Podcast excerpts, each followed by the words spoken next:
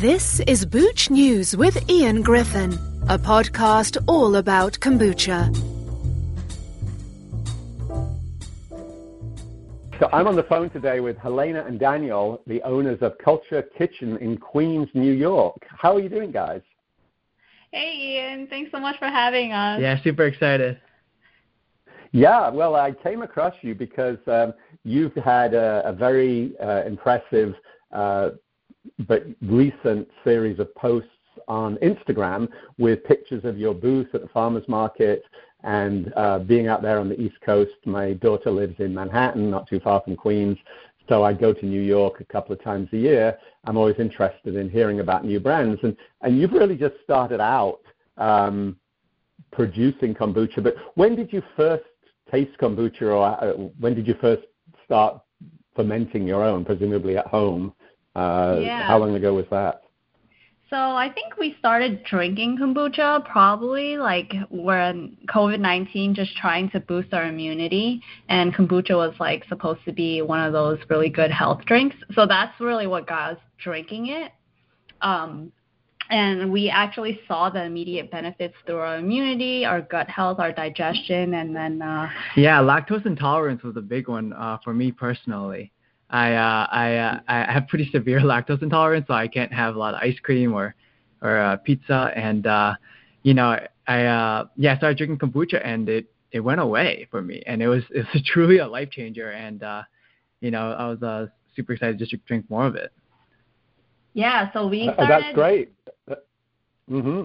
And then you made your own when? Shortly after that, or this was during lockdown? Maybe people Yeah, were making yeah. sourdough bread and yeah. yeah, that's exactly us. So we started as a hobby in our kitchen. We had a lot of fun playing around with flavors, um, especially flavors we don't normally see on shelves with a heavy Asian American influence. So we were using jujube, monk fruit, lychee, yuzu.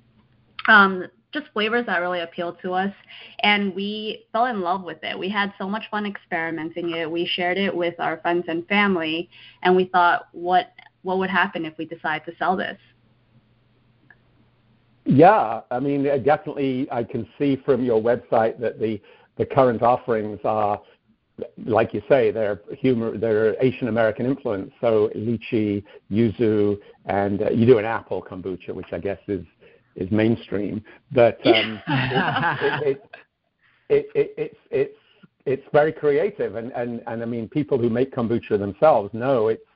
I brew my own at home, and I can throw lavender flowers in, or hibiscus, or add a small amount of fruit juice, and it takes on that flavor very quickly.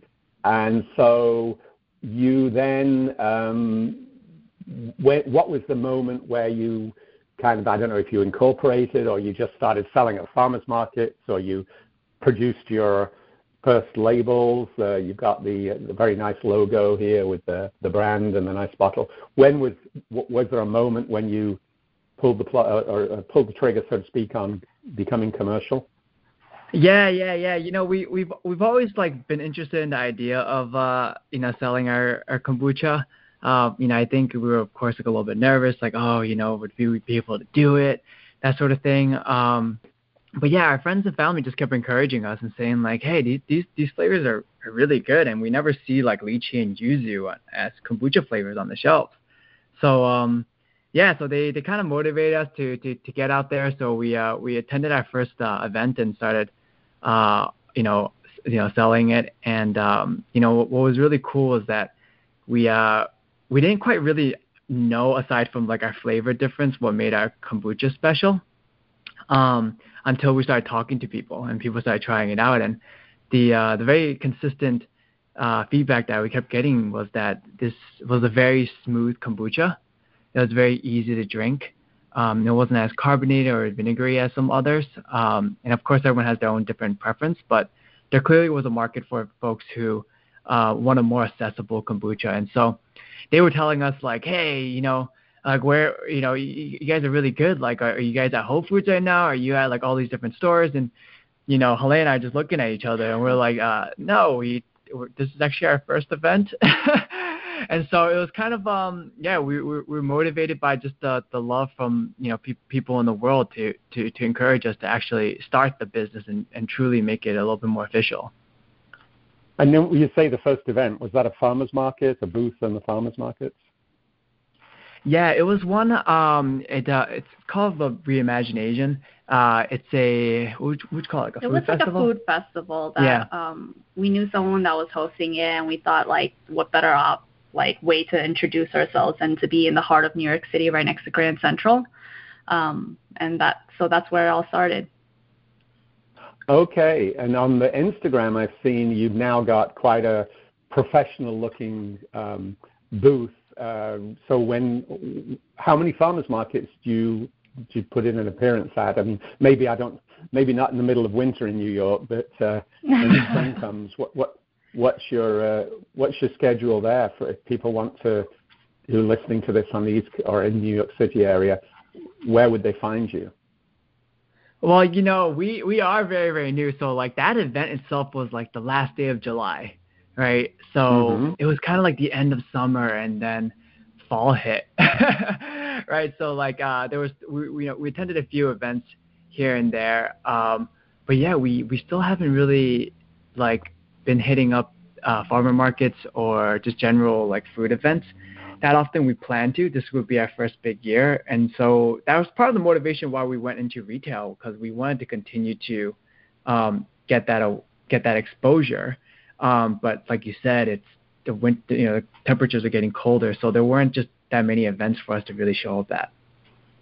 Okay, because one of the pictures on the Instagram to me looked like a farmer's market. There's a couple of guys in short. This was probably last summer, right? The guys in the Hawaiian shirt in shorts. So talking to you, you've got a very nice booth. I mean, so you did invest in a an awning and a and a banner, and I mean, it's not just a table with some empty bottles. So to Yeah, speak. so we're huge DIYs. I guess me specifically, I actually printed that on like eight and a half by eleven papers, and I taped it together and laminated it.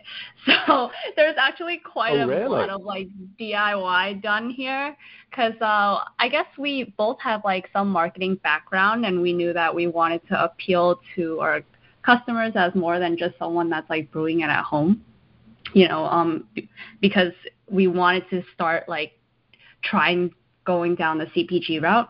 And so we created, like, I created that tablecloth using felt. I sewed our logo on there.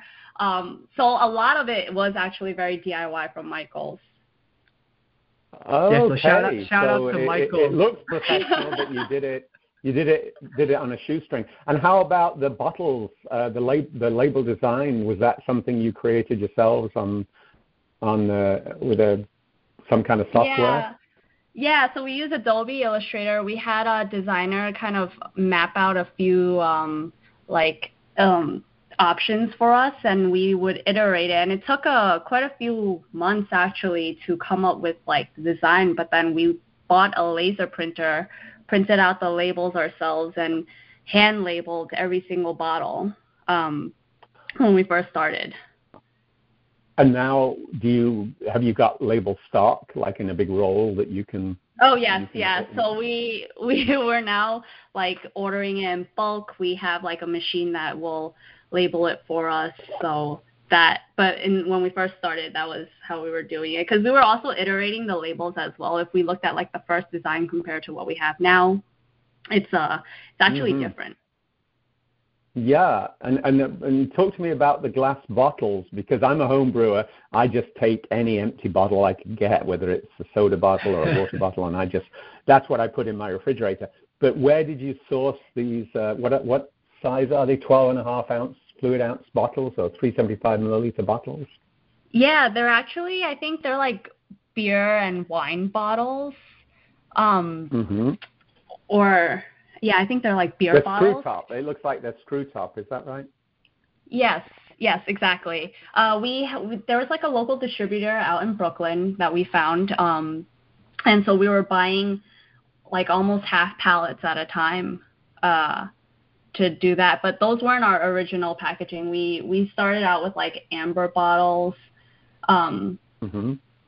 and that that didn't really align with how we we wanted our design our brand to look and so we switched over so there was kind of like quite a few iterations yeah, a lot of iterations yeah yeah and are you going the keg route do you because uh, that's obviously there's no packaging involved i don't know if you've taken a, a keg to a, a, an event where you just fill people's glasses? Is that something you're looking at or have done already? Uh, yeah, yeah, yeah, yeah. We're we're we're we're super interested in, in trying that out. Um, now that we're getting into you know the warmer months, um, we did have uh, one experience where we we we we we, we tried to serve uh, kombucha from tap at an event. You know, brought along our corny keg and. Uh, you know, as you as you probably know, it, it there's a there's a high risk of foam. You know, there's a lot of variables yeah. that go into the whole dispensing. And uh, I just remember stress sweating as someone placed an order. Like, yeah, I'll have a cup of kombucha, and I'm just like pouring it in there. It's like half full of foam, and I'm like, I'm sorry. Like, uh-huh. you just wait a few more, few more, like another minute as I wait for this foam to settle down and try again. And uh, it was it was difficult. We're hoping, you know, you know, we have some ideas how to like, you know, stabilize it a little bit more, but we're definitely nervous about that. uh-huh. Yeah, again on your Instagram, I'm looking at a very funny video that you do the keg workout where you you're doing side bends and and overhead lifts, shoulder presses, and things with presumably empty kegs, or maybe they're maybe they are weighing yeah. quite a lot to get, yeah, you know, we're, we're trying to hedge our uh, bets here. If uh, if kombucha doesn't work out, we're going to start a workout program for for kombucha brewers. You know. There you go. Yeah, people need to stay fit. So, yeah, absolutely. and what if so talk to me now about where you're where are you actually producing it? Is this still from your home base, like an apartment or house, or, or do you have a commercial kitchen or a dedicated space? Yeah, we uh, we share a uh, a commercial space with uh, another local business around here. Um, but yeah, th- things are definitely getting tight, you know, as we're we're we're growing more and more. Yeah, yeah. Okay, great. So, if you had to look back on well, it's not even a year probably. Um, would there be, like if you were your wiser selves now, would there be a something or what a couple of things you might have done differently? That would be one question. And then follow up is what you what are you pleased that you did from the get go that's played off? You talked about iterating the labels, of course that's that's a given that you, you're going to change. But what what are a couple of the things you might wish you'd have done differently? Um, that's an interesting one because I don't I don't think I, I would have done anything differently.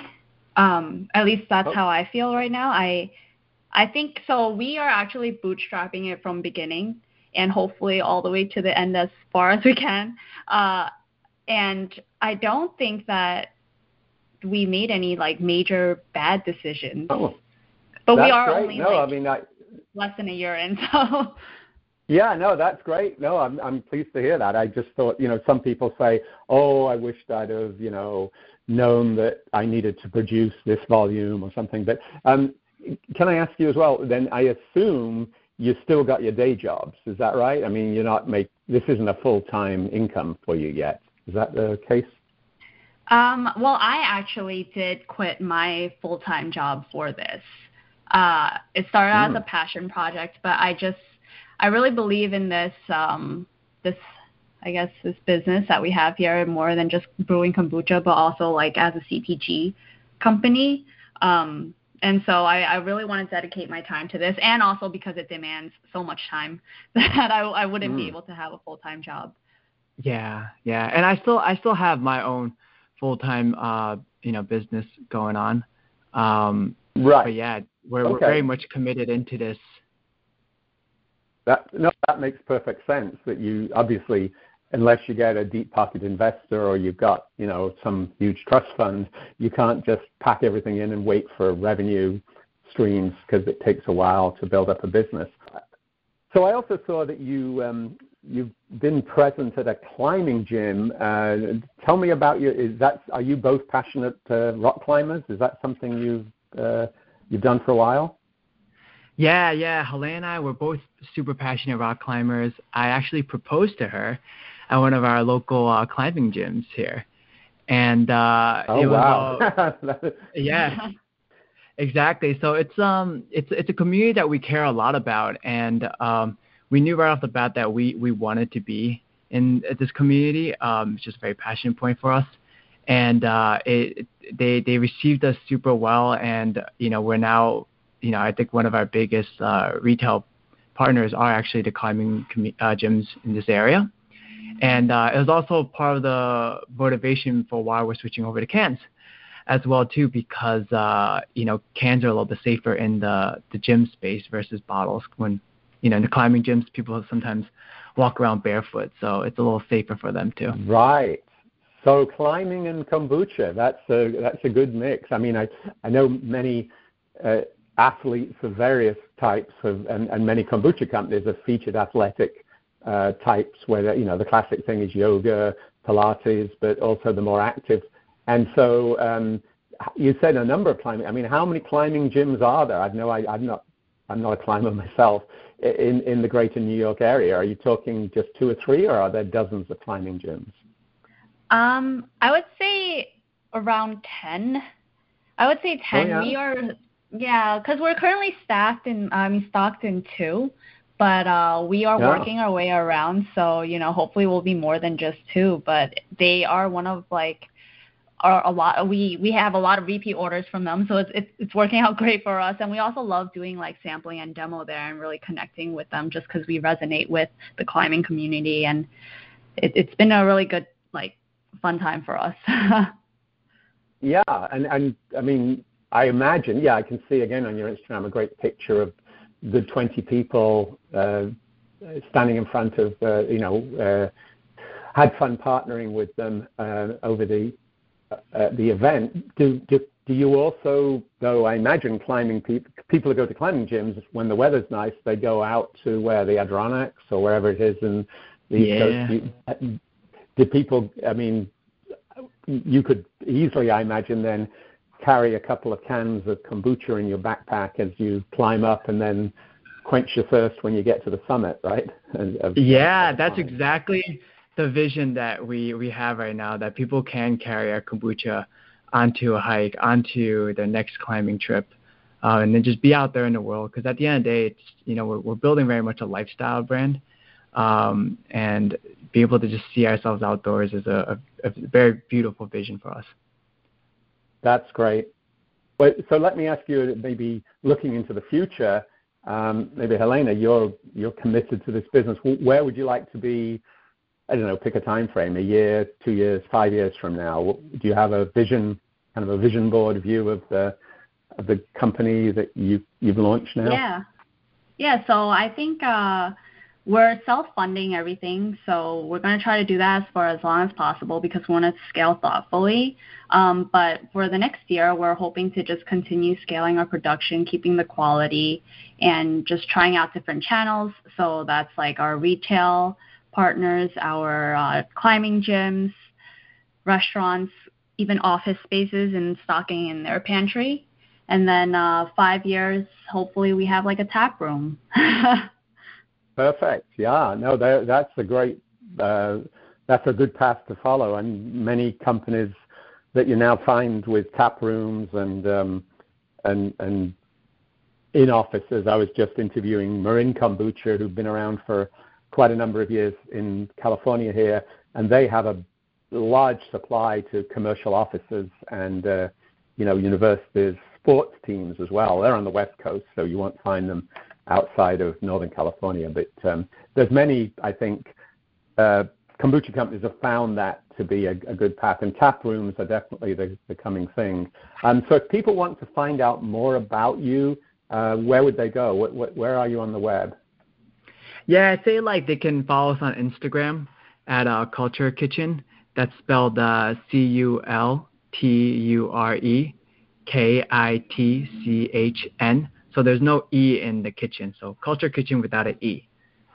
Got it on Instagram. Yeah, that, and then there's a link on that to the web page. And and and yep. the final thing I wanted to see is you do uh, uh you've embraced e-commerce because you've got a shop button and you sell six packs and variety packs.